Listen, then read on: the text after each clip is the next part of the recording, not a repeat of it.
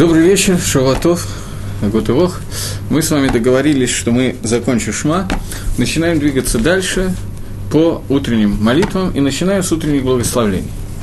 Вначале э, для больших специалистов, которые знают, что и как мы молимся, будет, может быть, немножко скучно, но поскольку я точно не знаю, кто меня слушает, то я повторю какие-то простые вещи. Когда человек встает утром, первое, что он делает, он говорит «мода они», благодарит Всевышнего – в Сидуре написано «Мода Анила Фанейха, благодарен я перед тобой, Мэла Хайва Каям, царь жизнь, живой и существующий, царь, который дает жизнь и существование, так лучше сказать. Шейхзар Таби Нишматиба Хемла, который за то, что ты возвратил мне мою душу в милости, раба Теха, велика верность твоя». После того, как мы это сказали, я, естественно, должен сказать, что я не пойду по всем благословениям, по всему, что мы читаем, Поскольку я буду брать самый минимум изначально, может быть, потом мы увеличим какое-то количество, но изначально я беру минимум того, что мы обязаны говорить в любом случае.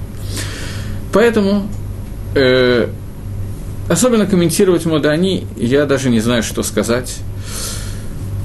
Когда человек спит, то он находится в состоянии более близком к состоянию смерти, чем когда он бодрствует. Он не функционирует – для того, чтобы это понять, нужно понимать, что такое жизнь. Хаим, хай. Жизнь – это связь с Творцом. Связь с Творцом во время сна, она принципиально другая. Мы во время сна не делаем мицвод, мы во время сна не можем соединиться со Всевышним через заповеди «делай», который является основным источником, через который мы соединяемся с Макором, с Творцом. Правда, во время сна мы не делаем ивейрот, мы не едим запрещенной пищи, мы не говорим лошенгору, делаем много, не делаем много плохих вещей.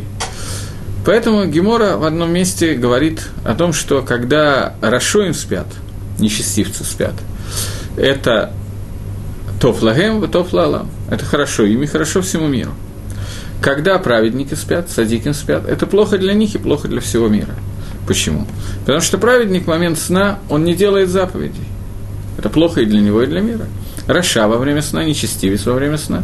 Он не делает его Это хорошо и для него, и для всего мира. Так говорит Гемора. Когда мы возвращаемся, просыпаемся, мы набираемся сил и так далее, после этого мы возвращаемся к службе Творцу.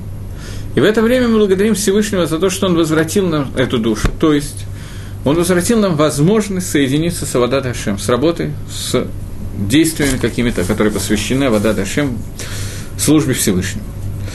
После этого я пропускаю некоторые отрывки и говорю только то, что я считаю наиболее важным для того, чтобы мы могли знать, как молиться. Следующая браха, которая говорится, говорится человеком после того, как человек после сна идет в туалет, делает там все свои дела.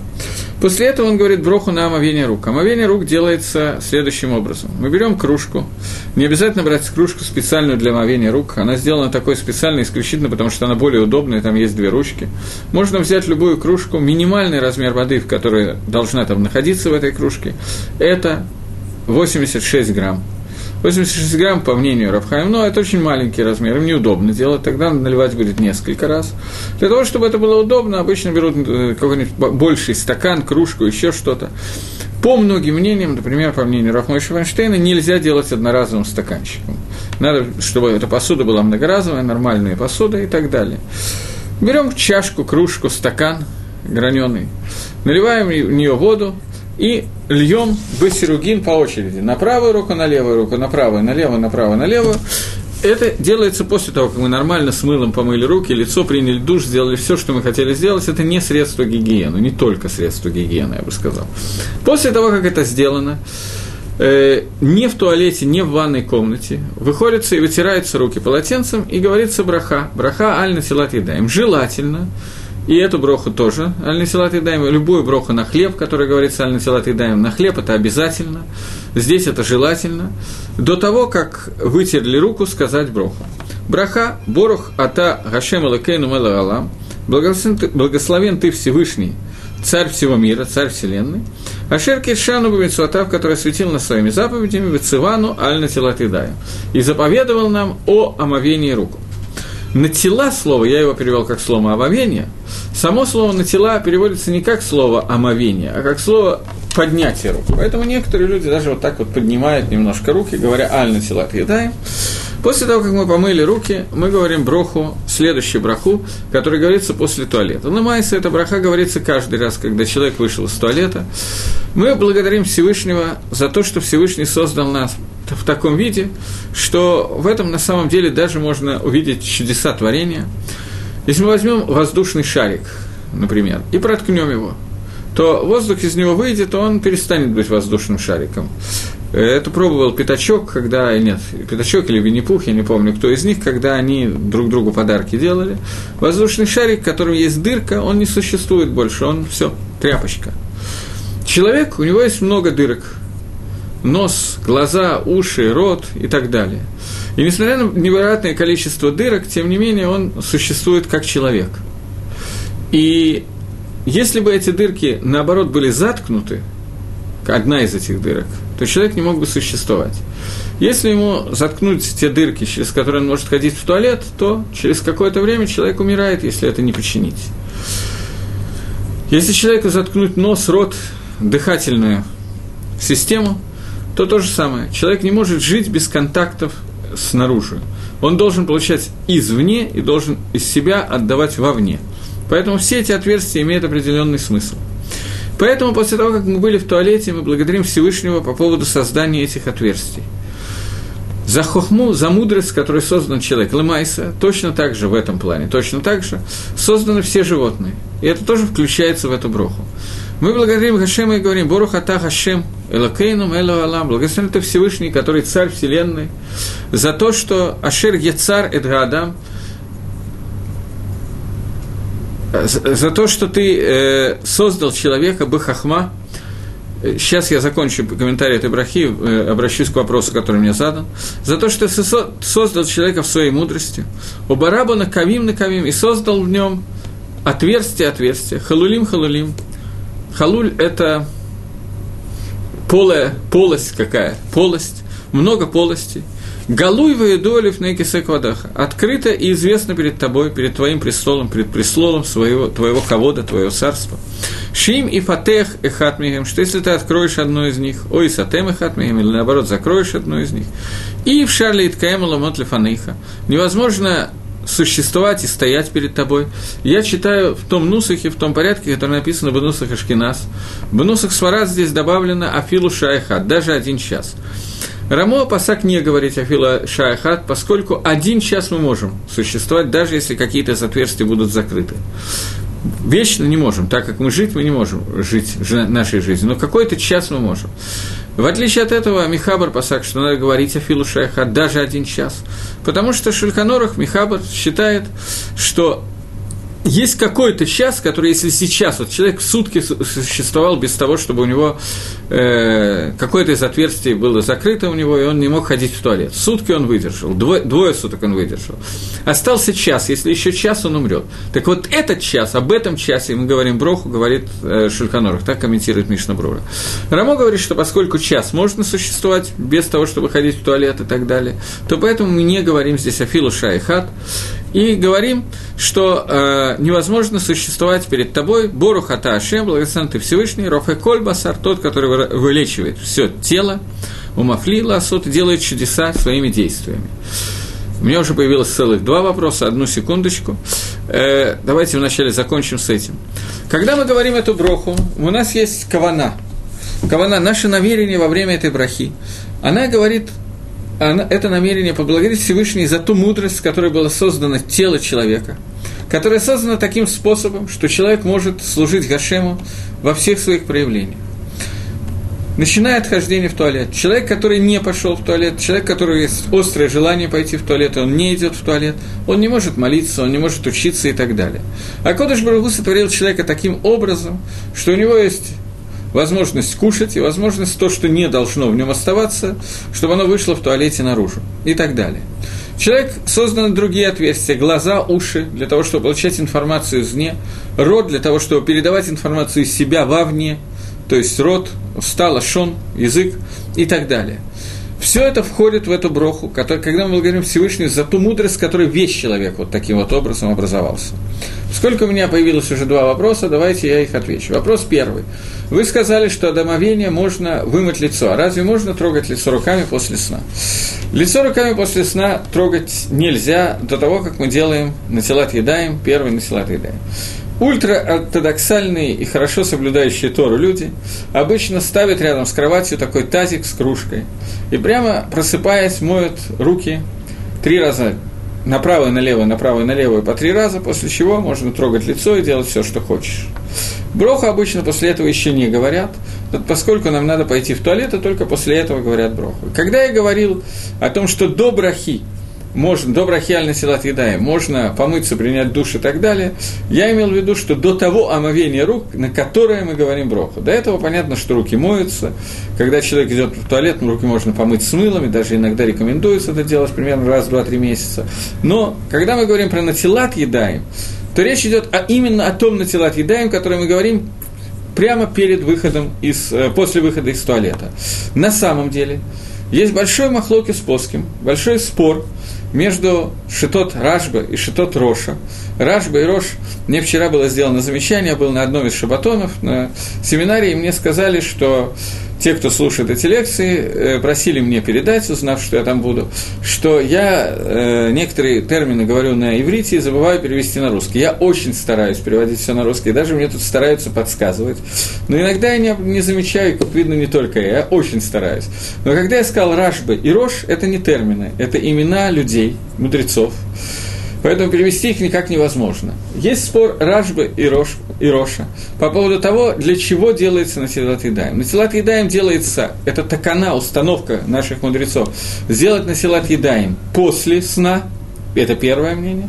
И второе мнение, что это такана установление сделать Насилат Едаем до молитвы. Поэтому в зависимости от этого по-разному нужно делать. Есть мнение, этого мнения придерживался, например, Гаон из Вильны, Хайодом, многие поски, многие наши мудрецы, что когда мы идем в туалет, моем руки и так далее, нам не надо делать насилат и даем, говорить броха, руки можно помыть, как мы говорили, даже с мылом. И после этого, придя в синагогу, прямо перед твилой в синагоге сделать насилат едаем. Это одно из мнений.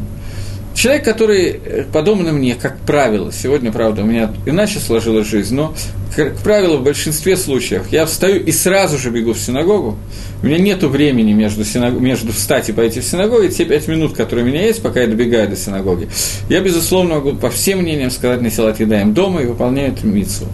Есть люди, которые более праведные люди, встают за некоторое время до молитвы и учатся. Например, я учусь в Хабуре, у нас там Хабура, несколько человек, которые вместе учатся, с одним человеком, у которого режим дня уже лет 25 примерно. Так что он встает 3 часа ночи, до Шахриса он учится, После этого он продолжает учиться некоторое время, поэтому он идет э, домой кушает, потом едет с опозданием каждый раз в Ешиву. Опаздывает регулярно в Ешиву, к 9 не приезжает, приезжает к 10, потому что он хочет в автобусе, у него дальняя дорога, минус 40, он хочет поспать. Поэтому он выезжает попозже, чтобы у него была возможность сесть, э, не было вопроса, что у него не будет места. Поэтому он выезжает чуть позже, чтобы поспать 40 минут в пути, наверстать таким образом, потому что в дороге ему тяжелее учиться, чем спать. А остальное время он старается учиться. Так, такой человек у него есть вопрос, когда делать насилат едами с брахой. Когда он проснулся или перед самой тфилой. Это махлоки с плоским, галаха, в общем, лоившита, вильнюсский гал, э, что значит галаха лоившита? Нету твердого ответа на этот вопрос. Вильнюсский гаон делал перед самой тфилой, перед самой молитвой, некоторые делают в другое время. Спор, спор остается спором. Но в любом случае, до омовения рук, имеется в виду до броха, на омовение рук, нужно вымыть лицо. Более того, когда человек спит, у него э, между, ну, в глазах, вот между век, остаются какие-то такие, вот я не знаю, как их назвать, их надо смыть до твилы, чтобы они не мешали молиться. И это, в общем, одна из обязательных вещей, которые надо умываться перед молитвой, это обязательно. Не просто желательно, а обязательно то насколько обязательно, я не могу сказать, если у кого-то там какие-то проблемы, надо реже мыть лицо и так далее, такое тоже бывает, какие-то редкие заболевания, не очень разбираюсь, то в этом случае понятно, что этого делать не надо.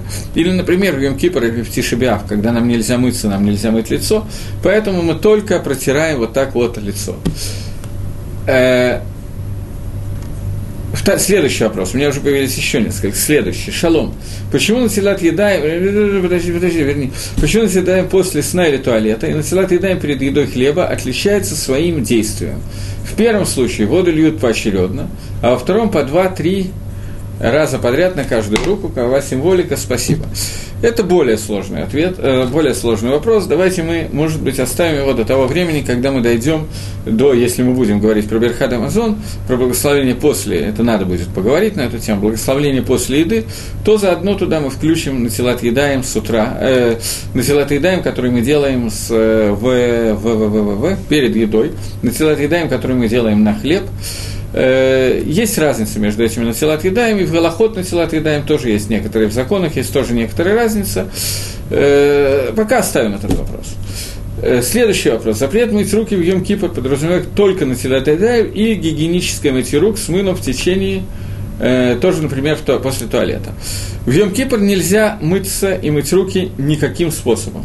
Любой запрет в Йом Кипр, кроме мыть руки давка именно на телат до кишрес батав, то есть вот до этого места вы увидите еще через несколько секунд или минут, поскольку я понимаю, что, что обычно идет отставание э, по этому самому, между речью и изображением, но до, того, до конца пальца, вот у того места, я не знаю, как это называется, до сустава, где пальцы кончается и начинается ладонь, до этого места руки можно мыть с утра, и руки можно мыть в Йом совершенно спокойно.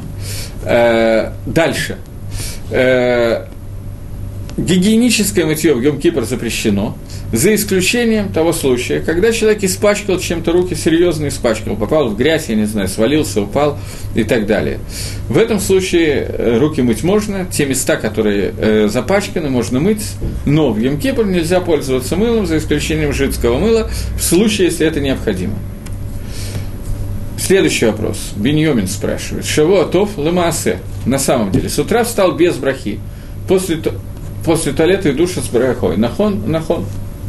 Совершенно верно, с утра мы говорим, не говорим броху, когда мы моем руки, но поскольку есть мнение, довольно серьезное мнение, что с утра, когда мы моем руки, нам нельзя дотрагиваться до, например, до глаз, до ушей и так далее, то поэтому мы моем руки сразу около кровати.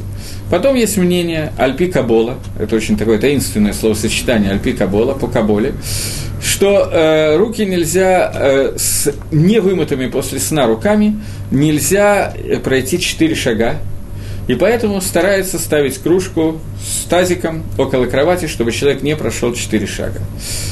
Э, так делается. На самом деле, э, то не будем входить в детали, так делается. Это совершенно правильно. Значит, у нас остался вопрос, который мне бы хорошо не забыть, чтобы когда мы дойдем до Берхад Амазон и будем обсуждать на Тилат Едаем во время трапезы, э, когда мы до этого дойдем, то э, тот, кто это спросил, если не трудно будет, это будет еще не сразу, то если можно напомнить этот вопрос, в чем разница, почему разный порядок омовения рук между э, утренним и омовением рук перед трапезой. Поскольку я бы хотел двинуться чуть-чуть дальше, то я хочу начать продвигаться, пока вопросы кончились. Следующая броха, о которой мы говорим, очень желательно, очень просто желательно сказать сразу же после брохи, о которой мы говорили предыдущую, броху на после туалета, рофаколь басар, умафли ласот. После того, как мы кончили эту броху, сразу же после этого говорится Элакай, Всевышний, Бог мой. Нишома шанататаби, душа, которую ты дал мне, тагараги. Она тагара, она чиста. Одну секундочку. Еще один вопрос, который здесь возник, я извиняюсь, э, что я должен прерваться с одной брахой и вернуться назад. Э, может сложиться ситуация. Вопрос такой, если кроме листьев и камней ничего нет, говорим ли броху после вытирания рук?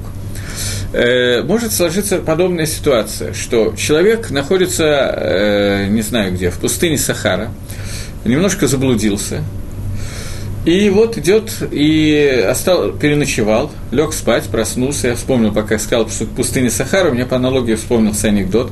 Чтобы немножко развеселить вас, я скажу этот анекдот. О том, как идет караван верблюдов по пустыне Сахара.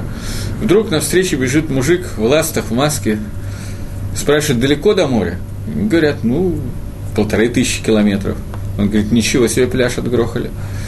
Так вот, когда человек проснулся в том состоянии, где у него нет воды – В, этом ситуации, в этой ситуации Шельханорух Пасак – Шульханорух говорит о том, что мы можем сделать линогеф едаем, вытереть руки. Взять полотенце, листья, камни, а, что-то, чем вытирают руки, и просто об одежду этого делать нельзя. И просто их тщательно вытереть вот так вот со всех сторон, я не знаю, а, обо все так, чтобы все щели между пальцами и так далее мы протерли. Бедиавит, постфактум этого достаточно для того, чтобы мы могли начать учить Тору, сказать брахот и так далее.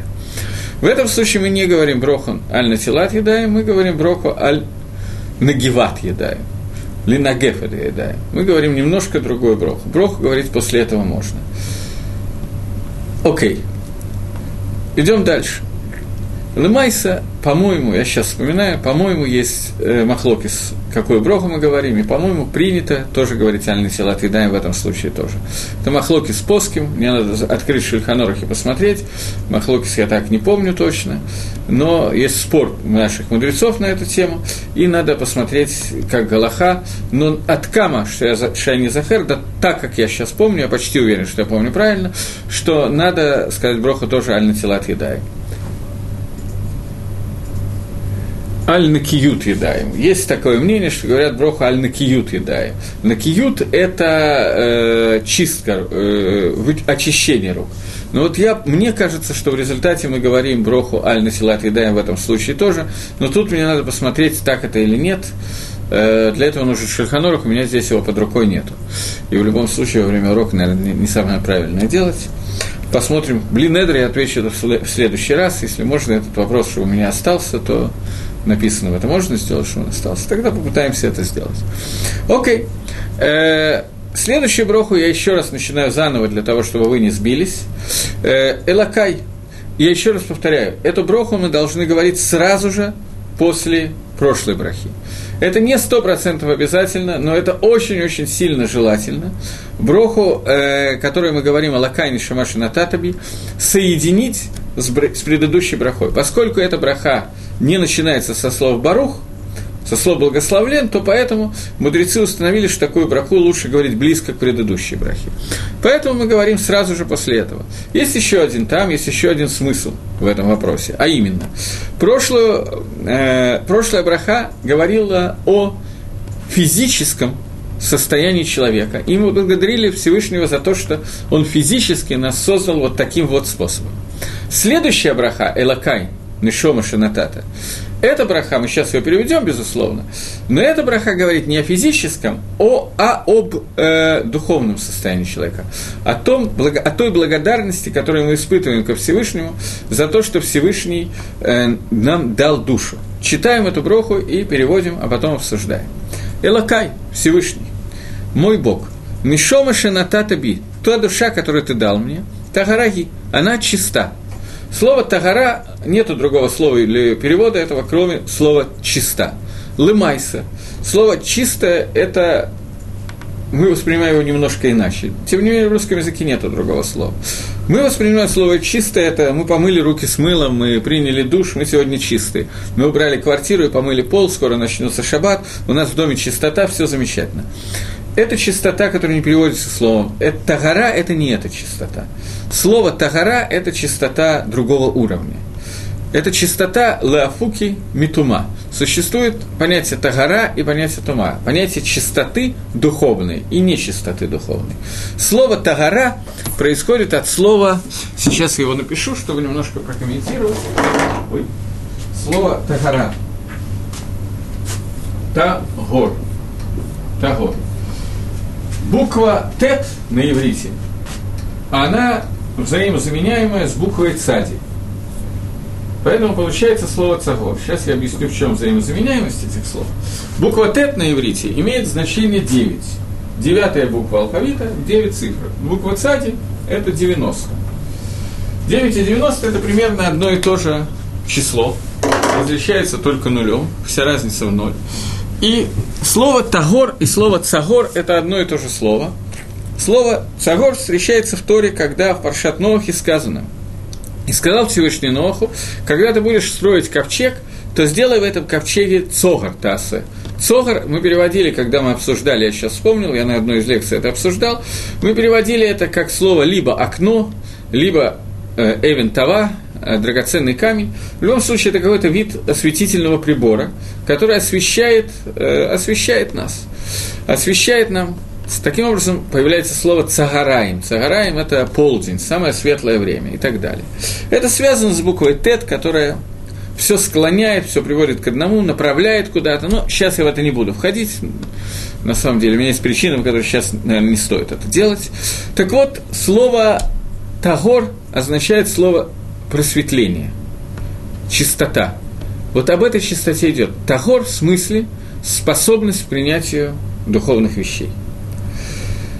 Поэтому говорит это браха. Мы благодарим Всевышнего и говорим «Элакай» – Нишамаша нататаби, душа, которую ты дал мне, тагараги, она тагара, она способна к восприятию духовности. А та барата, ты ее создал.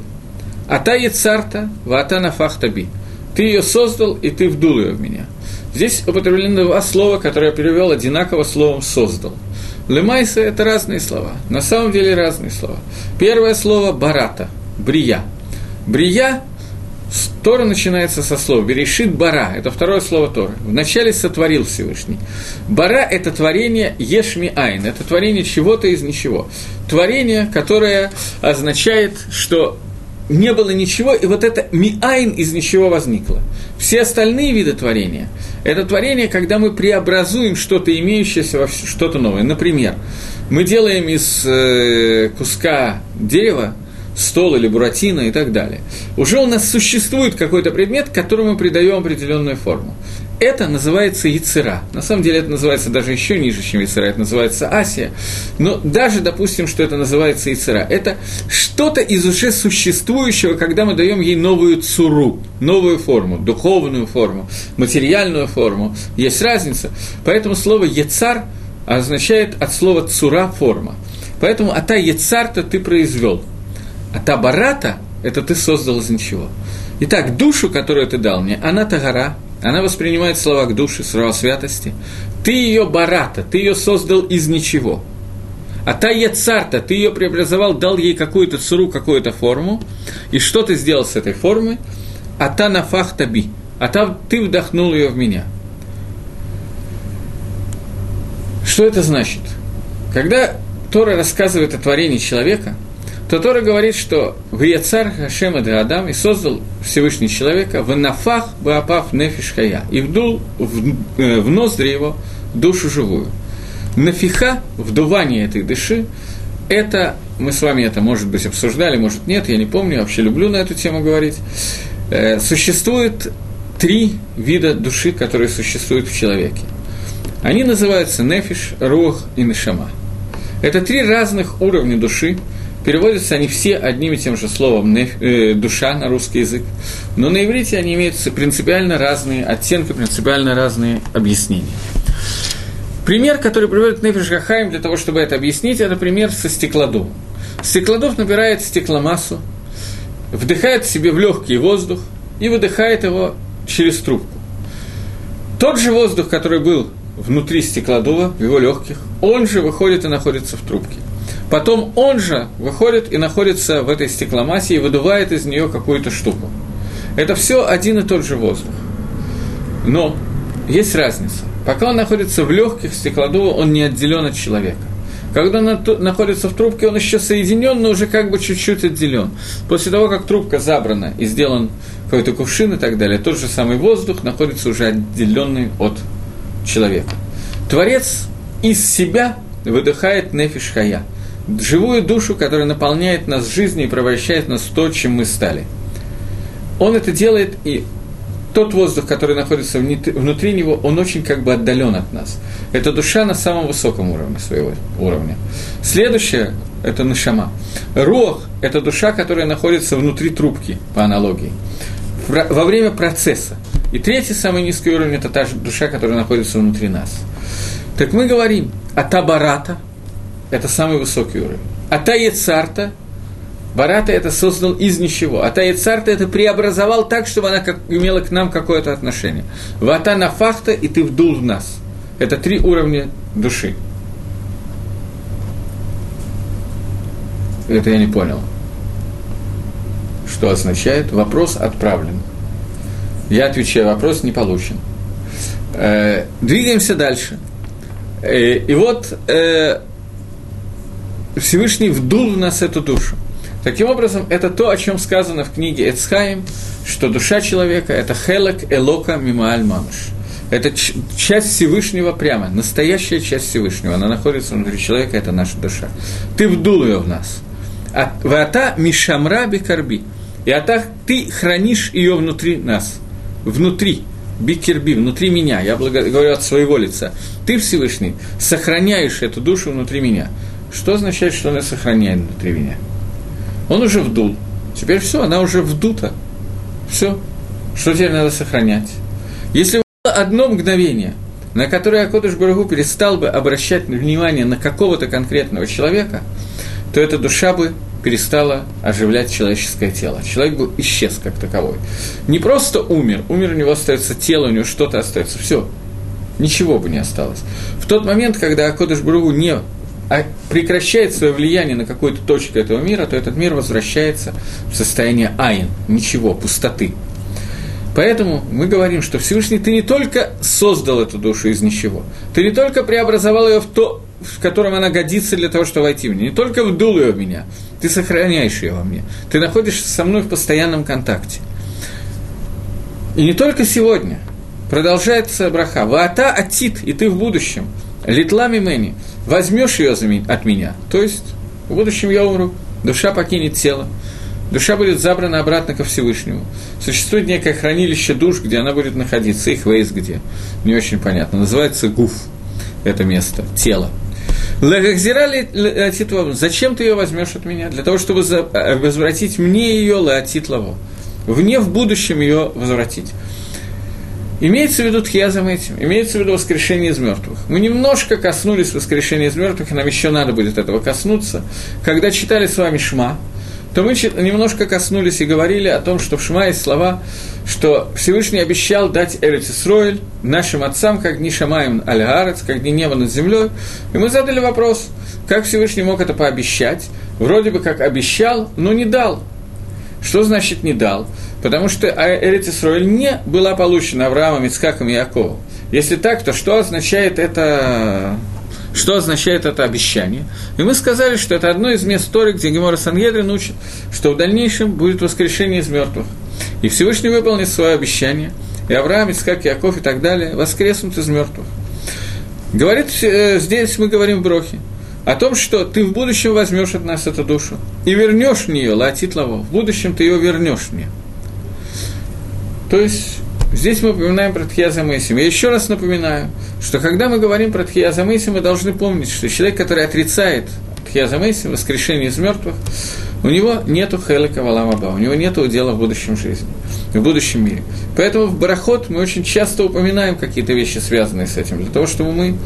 Одна из, одна из один из смыслов этого, чтобы мы постоянно себе напоминали и постоянно благодарили Всевышнего за этот подарок, который нам в будущем будет дан, Тхьяза Мэйсим. Во время Тхьяза Мэйсима, во время воскрешения из мертвых, у нас будет возможность получить, исправить какие-то вещи, которые исправить до этого мы не могли. Лемайса, на самом деле, Айн Нави Лораа, даже пророк не знает, что будет происходить после всего этого. Хуцми Хашем Золотха, кроме тебя Всевышний. Но есть некоторые макарот, некоторые источники, которые описывают какие-то вещи, чтобы хотя бы как-то мы что-то поняли. Не исключено, что мне надо однажды сделать перерыв и рассказать, как, например, Рафильяу Деслер понимает, что существует, какой Магалах, какой путь существует после воскрешения из мертвых, после Биат Машиха, что такое Биат Маших, что такое Аламаю и так далее. Может быть, я, имеет смысл нам сделать перерыв, потому что это тема, которая не имеет для нас никакого а, значения, но она всех волнует очень. Это очень животрепещущая тема. Вообще в Торе та тема, которая не имеет никакой для меня разницы, она наиболее такая волнующая. Когда идет вопрос о том, как надо что-то делать, какая галаха и так далее, то это немножко скучно, это неинтересно. Когда речь идет о том, как Всевышний творил мир, не то, что мы сейчас будем ему помогать, но это сразу же будоражит, это сразу становится интересно. Это одна из интересных тем, мы об этом поговорим, блин, это. Сейчас мне задали вопрос. В Берешит сказано и про животных нефишхая, но не сказано, что Бог вдул ее в животном. Каким образом в них стала нефишхая? О, один из доказательств того, что я прав. Один из вопросов, ответ на которых, в общем, в целом не имеет никакого значения для того, чтобы знать, как соблюдать какие-то заповеди Тора. Но вопрос интересный. Я честно отвечу, я не знаю. Не знаю, каким образом Всевышний в животных вдувал нефишхая, но знаю, что нефишхая, которая была в животных и есть, она принципиально отличается от нефиш, которая есть в человеке. Принципиальная разница есть. Какая? На самом деле в книге Тани э, первого Любавического рэба, хабарной книги Тани, объясняется, что в человеке, очень простой терминологией это объясняется, что в человеке есть животная душа, нефишхая, которая так и переводится как животная душа. Она есть и в человеке тоже. Только она переводится там не в, терминах Тани, она обозначается не нефишхая, а нефиш бгемит. Бхема на русском это переводится как скотина, но это не в качестве ругательства. Скотина – это домашнее животное такая же нефиш, как есть у бхемы, такая же нефиш есть э, у человека. Нефиш хая – это другой уровень души. Э, когда мы говорим о человеке, то у него кроме нефиш хая есть еще одна душа. Та душа, которая была вдутина в нас, вду, вду, вдуна, вдута – вдуто в нас. Когда Акодыш Барагу вдул в нас душу, это душа не нефишхая. Это душа, это душа, которая называется нефиш элакит, божественная душа. Она принципиально отличается и имеет совершенно другие функции. Функции нефишхая с ним, с ней человек был как бы создан, и с ним вместе создаются животные. Это душа, которая оживляет тело, которая дает телу возможность э, делать какие-то движения – кушать, э, передвигаться, увидеть сток сена и пойти, ну, столько сена обычно не человек идет, а осел, но, тем не менее, разница, если есть только нефиш, вот та вот душа, э, нефиш Бемида, о которой я говорю, то никакой разницы нет. Человек имеет возможность двигаться, человек имеет возможность кушать и ходить в туалет, то есть он живет как нормальное животное, он может даже размножаться. Но в этом случае не будет никакой разницы между человеком и животным. По Дарвину, на самом деле, этой разницы, в общем-то, и нету. Просто животное немножко себя усовершенствовало, и больше никакой разницы не произошло в ней. По Торе есть еще одна разница – Вакодыш Барагу вдул в нас нефиш хая, в смысле нефиш элакит. Это божественная душа, которая соединяет нас с Гашемом тем способом, о котором я вам сказал. Не в Тане, в нефиш Гахаем приведен этот пример, который рассказывает о том, что стеклодух, который дует, он подобен подобен. На его примере мы можем понять, что происходит, когда Всевышний вдувал нас эту душу. Вдувая в нас душу, Всевышний оставил свое соединение с нами. В нас находится осколок, кусочек Творца. И мы соединены с Творцом. Этого нет в животных. Поэтому в животных Всевышнему не нужно было вдувать душу. Да и Хагав, просто заодно. Через какое место Всевышний вдувал нам душу? Баапав, через нос. Вот это вот ухо, горло, нос система. Когда Всевышний вдувал нас эту душу, и таким образом вот это вот Маарехет, я не знаю, видите вы, что я показываю или нет, вот это увидите через несколько минут после урока. Э, в тот момент, когда, э, человек, когда человек получает эту душу от Всевышнего, он получает через систему ухо, горло, нос. И эта система – система дыхания человека, и это система разговора человека. Поэтому человек назван Мидабр, говорящий. Суть человека, то, чем человек отличается от животных, это то, через что проявляется его божественная душа, это то место, через которое вдувалась эта божественная душа, а именно умение говорить и мыслить говорить то, о чем человек мыслит, он может высказать. Обычно он прямо вот как подумал, сразу же и говорит. Лучше бы помолчал иногда. Иногда он говорит даже до того, как подумал. Поэтому есть авейра лошенгора, есть авейра преступления запрет, запрещенных разговоров, преступления дворы петелем и так далее. Эти преступления особенно запрещены, потому что они происходят именно в том месте, где соединяется божественная душа и тело человека это самое святое место, которое должно быть в человеке, и то место, которое больше всего можно направить на святость путем изучения Тора.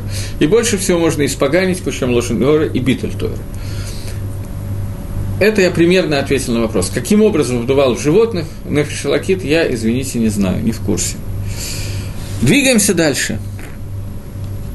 Я пока говорил на эту тему, вспомнил анекдот, все-таки я расскажу о том, как приходит человек в Советском Союзе, по-моему, я его рассказывал на одной из лекций, ну, неважно.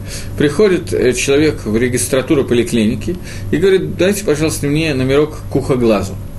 Ему говорят, что у нас есть ухо, горло, нос и глазной врач. Что вам нужно? Мне, говорит, нужно к ухоглазу. А давайте, говорит девушка в регистратуре, говорит, давайте я вам помогу. Вы мне подскажете, что у вас болит, а я буду думать, как решить вашу э, проблему. Он говорит, ты знаете, я вижу не то, что слышу. Поэтому мне нужно купа глазу. Она говорит, извините, говорит, от социализма не лечим. Ну, это в виде анекдота. По-моему, я на каком-то уроке его рассказывал, но не помню точно. Мы продолжаем эту же браху. После того, как мы сказали, после того, как мы сказали, что э, ты в будущем вернешь эту душу, Кользман Шамаби Карби. Все время, когда эта душа находится внутри тебя, это душа, я что-то стал слово душа говорить с ошибкой. Все время, когда эта душа находится внутри тебя, Муде Анилифанеха, я благодарен перед тобой. Рашим Алакаева Алакаева, Всевышний Бог мой и Бог наших отцов. Всякий раз, когда возможно, в Твилот вставляется упоминание о наших отцах, поскольку схутовод, награды, награды за отцов, тот схуд, все заслуги отцов, это есть то, что нас держит сегодня. Поэтому все время напоминаем Творцу и себе, что в награду за, за, за то, что делали наши отцы, в общем, за это мы сейчас являемся нами. Рибон Коля Масим, господин всех наших действий. Адоль Коля Нишамот – тот, который является господином всех душ. Борухата Ашем, благословен ты Всевышний, а Махзир Нишамот Лавгарим Тим, который возвращает души умершим, телам умерших. Так же, как мы говорили о том, что ночью человек теряет какой-то контакт со Всевышним, он теряет контакт через заповеди. Также человек, который умирает, он становится потуром и митцвот, он становится свободен от заповедей. Человек, который спит – он как-то не парадоксально, он отдаен, он все еще обязан исполнять заповеди. Человек, который спит, он обязан э, он не может нарушать шаббат во время сна и так далее. Может быть, он технически тоже не может это делать, но я сейчас говорю, что у него есть хиюф мицвод, есть обязанность делать заповеди. Но технически он делать эти заповеди не может. Хиюф есть, но технически не может. В чем разница? Он же не может ее сделать, так какая разница, он хаяф или потур, он обязан или не обязан. Разница очень простая. Человек лег спать и спокойно, хорошо, крепко спит. Пришло время читать шма, он бляин гарас, чтобы не сгладиться, хорошо спит. Пришло время молиться шманаэсра, все хорошо. Наступает полдень, Минха, он изумительно спит, похрапывает так хорошо, спокойно. Наконец он проснулся. Ой, говорит, выспался я хорошо, но я не прочитал шма, не то и, и так далее. Он битель митцвот асе. Он аннулировал для себя заповеди дела. Он не сделал этих митцвот. Он был хаяв и получит наказание за то, что он был хаяв, но не сделал. Может быть, не получит. Это не так просто. Зависит от того, называется ли этот человек анус или нет. Он как бы насильно не сделал эти заповеди или нет, он был анус, он должен был спать или нет, это по-разному может произойти. Но человек, который спал, он остался хаяв бамитсвот. Он мог получить награду за заповедь, но не получил. Мы благодарим Всевышнего, что Он возвращает нам душу, которая помогает нам служить Гашему, и после этого мы снова начинаем выполнять митцвот. Человек, который умирает, он разрывает свою связь с заповедями, ненарочно но он умирает. Все. Теперь он потур мимицот. У него нету заповедей. Киван шемет на асе потур мимицот. Говорит Гемора, поскольку он умер, он стал свободен от заповедей. Все. Заповеди нету. Он не получит наказание за то, что он не читал шма. Все, он мет. И здесь хидуш, который здесь говорится в этой браке, что Всевышний возвратит умершим его душу, и человек снова станет хаябом мисвод. Человек сто, снова станет обязан соблюдать мисвод. Это сот тхиязамейсим. После воскрешения из мертвых человек вернется к исполнению заповедей. Шейла, стам шейла. Просто, чтобы немножко развлечь вас в основном. Это не имеет никакого отношения к этой брахе, в общем-то. Для того, чтобы понять, о чем идет речь, когда мы говорим о воскрешении из мертвых. Все равно не поймем, конечно. Но есть вопрос. Человек, который умер и воскрес, это тот человек или это другой человек? В чем разница? Тут появился какой-то вопрос. В чем разница? Разница в том, например, э, например, человек умер и воскрес, а его жена не умерла. Она вот живет, а он уже воскрес. Ему, ему надо заново делать хупу или нет? Надо заново с ней жениться или нет? Или это его жена? Это тот же человек или это другой человек? Другой вопрос. Он умер на некоторое время, врачи установили смерть. Допустим, Илья Аганой пришел пророк Илья и тоже сказал, что он умер. Дети начали, сели и начали делить наследство. Тут он воскрес и говорит, ребята, вы рано делите, давайте мне обратно. Или они ему могут сказать, что ты знаешь, папа, умерла так умерла, все, в карте место. Ты уже останешься без наследства. И так далее. Несколько вопросов, которые здесь могут возникнуть. Называется это новое, как бы новый человек или это тот же человек? Вопросы обсуждаются. Я просто хотел вам задать вопрос. Тем мне тоже в это время кто-то задал вопрос. Э, зачем говорится, что мертвый по турме Митсус? Это звучит нелепо, но видите, здесь э, более глубокий смысл какой. Э, в чем нелепость, я не совсем понял. Может быть, я, я слышу, что это звучит нелепо, но я хотел бы понять шорош, суть вопроса. В чем нелепость, если можно написать мне? Потому что я не до конца это понял. Может быть, понял частично, может, нет. Мне бы хотелось, чтобы мне сформулировали вопрос лучше. Здесь действительно более глубокий смысл, что означает, что человек, который умер, он по турме Митцвот. Но я фактически немножко уже начал давать ответ на этот вопрос, не знал, что мне вопрос зададут. На самом деле этот вопрос задает Гемора. Зачем говорится, что мертвый по турме Митцвот? Ведь он мертвый, все, достаточно сказать, что он мертвый. Зачем говорить, что он по турме Митцвот? Э, именно для того, чтобы сказать, э, спрашивает Украина – что спрашивает Украина? А заповедь Брис, она ведь остается после смерти. Но не в виде заповеди. Заповедь была сделана с человеком. Если уже мне был задан такой вопрос, вопрос может быть значительно лучше, я не всегда точно понимаю омик шейлот, глубину вопроса. Э, сейчас я попытаюсь Сейчас я попытаюсь его понять вопрос с Брисом, а потом вернусь к прошлому вопросу. Э, я задам такой вопрос вам, для того, чтобы сформулировать этот вопрос. Есть заповедь обрезания, бритмила. Человек, который сделал заповедь обрезания, на завтра он обрезан. Ему 20 лет или 8 дней. 8 дней человек еще не обязан соблюдать заповеди, заповедь делает его папа. Человек сделал бритмилу в 20 лет. Сегодня такое часто бывает. Он сделал бритмилу на завтра. Он выполняет заповедь или нет – или заповедь уже выполнена? Все, он сделал заповедь. Мне задали вопрос, заповедь Мила остается после смерти. Может быть, нет. Может быть, заповедь была один раз обрезаться, и он обрезан, больше заповеди нету. Это хакера, который ведет Минха Скинух. Минха Скинух говорит о том, что э, заповедь в Бритмиле есть две заповеди, на самом деле три – есть заповедь быть обрезанным, есть заповедь обрезания, сделать обрезание. Есть заповедь, чтобы человек был обрезан. И есть заповедь не быть необрезанным, не быть орелем. Есть три заповеди. И есть разница между этими заповедями. Например, существует вероятность, существует возможность, что человеку сделал обрезание, обрезание будет некошерным.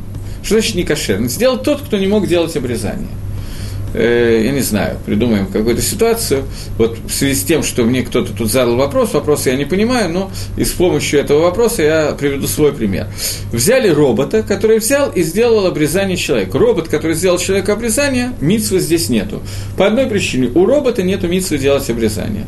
Он не имеет заповеди, поэтому он не может сделать обрезание. Он сделал обрезание. Человек обрезание не сделано, заповедь обрезания не выполнена. Но человек обрезан. У него нет исура, у него нет запрета быть не обрезанным. Это то, что произойдет с этим человеком. Человек, который умер, он потур мимитсос. У него нету никаких заповедей. У него нету заповеди не быть необрезанным. Поэтому бриз, который он сделал, у него не остается в качестве заповеди после смерти. Тело у него обрезано, и на таки да но заповедь при этом уже никакая не выполняется. Он потур мимицвот. Э, то, что меня спросили предыдущий вопрос, я дал пока возможность написать. Я до конца не понял, что мне сказали, но попытаюсь ответить так, как я понял. Человек, который умер, он не может делать заповеди. Поэтому, раз он все равно не может делать заповеди, то поэтому зачем говорить, что он свободен от заповедей? Он свободен, потому что он не может их сделать. Это не совсем так. Бывает ситуация, что человек не может делать заповеди, но он обязан их делать. Это человек, который называется анус. Онус – это насилие. Человеку насильно не дают делать какую-то заповедь. Например, заперли в тюрьме и не дают тфилин. Он не может сделать, надеть тфилин. но заповедь тфилин на нем остается. Он не может ее сделать мецат онес. Человек, который мертвый, он не обязан это делать, даже если бы у него была возможность. Навкамина разница, если человек оживает, он оживает из мертвых. В этот момент у него не было всех этих заповедей, когда он был мертвый. Например, например, возникает вопрос. Вы немножко сложные вопросы задаете, может, я сам виноват, что я в это вылезаю. Возникает вопрос, Не знаю, надо ли в это все действительно влезать, я, немножечко меня занесло, а меня никто не прерывает. Возникает вопрос человека, который воскрес из мертвых. Например, Аарон Акоин, который был Коин Годелем, когда он воскреснет из мертвых. До того, как Аарон стал Коэн Гадолем, ему надо было пройти определенную процедуру, которая называется хинух, шевем для того, чтобы стать Коэн Годелем. Без этой процедуры, неважно сейчас каких жертвоприношений, что он не мог работать Коэн Годелем. Гемора в трактате э, Минухас, в трактате Минухас, не помню на каком дафе даже примерно, помню, что он Талив, Гемора подробно рассказывает о том, как надо было делать Минух, и как надо было делать этот хинух, как надо было готовить Аарона к жертвоприношению. И кто-то спрашивает из Мифоршин, по-моему, то, что я видел в Рамбане, он приводит два комментария, если я не ошибаюсь, это Рамбан. Он спрашивает, зачем это нужно делать? Там приводятся какие-то махлокисы, споры, непонятно какая галаха. Спрашивает Рамбан, Гилха Саламашиха, это ты даешь галоху для, на время прихода Машиха, какая нам разница? Рамбан отсюда учит такую вещь, что когда Аарон, Байзрада Ашем в скорости в наши дни, так же, как Маше со всей остальной компанией, воскреснут из мертвых, будет я за Моисеем, им заново надо будет пройти всю эту процедуру. Потому что в тот момент, когда он умер, то время, когда его не было в живых, он был потур от жертвоприношений – Поэтому, когда на него снова халь хиюв, когда он снова снал хаяв, ему снова надо пройти всю эту процедуру. В этом разница с той фразой, которую сказал Раби Йоханан, «Бенадам киваншина асемет потур мимицус». Человек, который сказал «умерший», он потур мимицус. Так объясняет Рамбан. Если я правильно понял этот вопрос, то я даю ответ Рамбана на этот вопрос. Тот создает другой ответ на этот вопрос там, но я не совсем до конца помню ответ Тосфос сейчас – и не до конца понял. Один из вопросов, я не знаю, что меня спрашивают, я засчитаю. Вопрос. Электронное правительство. Точка. Я не знаю, что меня спрашивают, поэтому мне трудно ответить на этот вопрос. А насчет чтения псалмом по дням. Лучше их до или после шахриса читать. Э, это все равно. Их можно читать и до, и после шахриса. Псалмы можно читать всегда в светлое время. В темное время псалмы лучше не читать, за исключением той ситуации, когда их читают из-за того, что молятся о ком-то тяжело больном, и тогда это мацав пикох нефиш, тогда можно читать псалмы в любое время суток. Когда Маширабейну получал Тору на горе Синай, он получал ее и днем, и ночью. Днем он получал э, Тора Шабихтав, ночью он получал Тора Шабальпе. Днем он получал письменную Тору, и время письменной Торы – это день, время устной Торы – это ночь. Поэтому, по идее, лучше всего учить устную Тору ночью. Только не надо э, использовать мои слова буквально и всю ночь учиться, а весь день спать. Потому что это все равно плохо получается, но это одна из причин, по которой в Лайла Шивот, в ночь Шивота мы всю ночь учим Тору, потому что и Карлиму Тора Шабальпе главное в изучении Тора Шабальпе – это ночью. И тот, кто учит Тора Шабальпе ночью, на него находится худ хесед, днем к нему приходит нить добра от Всевышнего, к нему идет и так далее. Псалмы – это письменная Тора, поэтому ее лучше читать днем, а не ночью. Но можно читать и ночью тоже. До или после Шахриса абсолютно все равно. В зависимости от того, когда человек встает и когда он молится Шахрис. Окей, Таким образом, мы немножко коснулись Тхиазамейсим, и думаю, что мне все-таки придется делать на эту тему урок, но думаю, что я ее сделаю, когда мы дойдем до второй брохи Шманесра, там это больше к теме, и там мы его пройдем. После того, как мы сказали эту броху, мы можем прерваться. Я еще раз повторяю, что последние две брохи, броху Ашер Яцар и броху Элакайн и Шама, лучше читать подряд.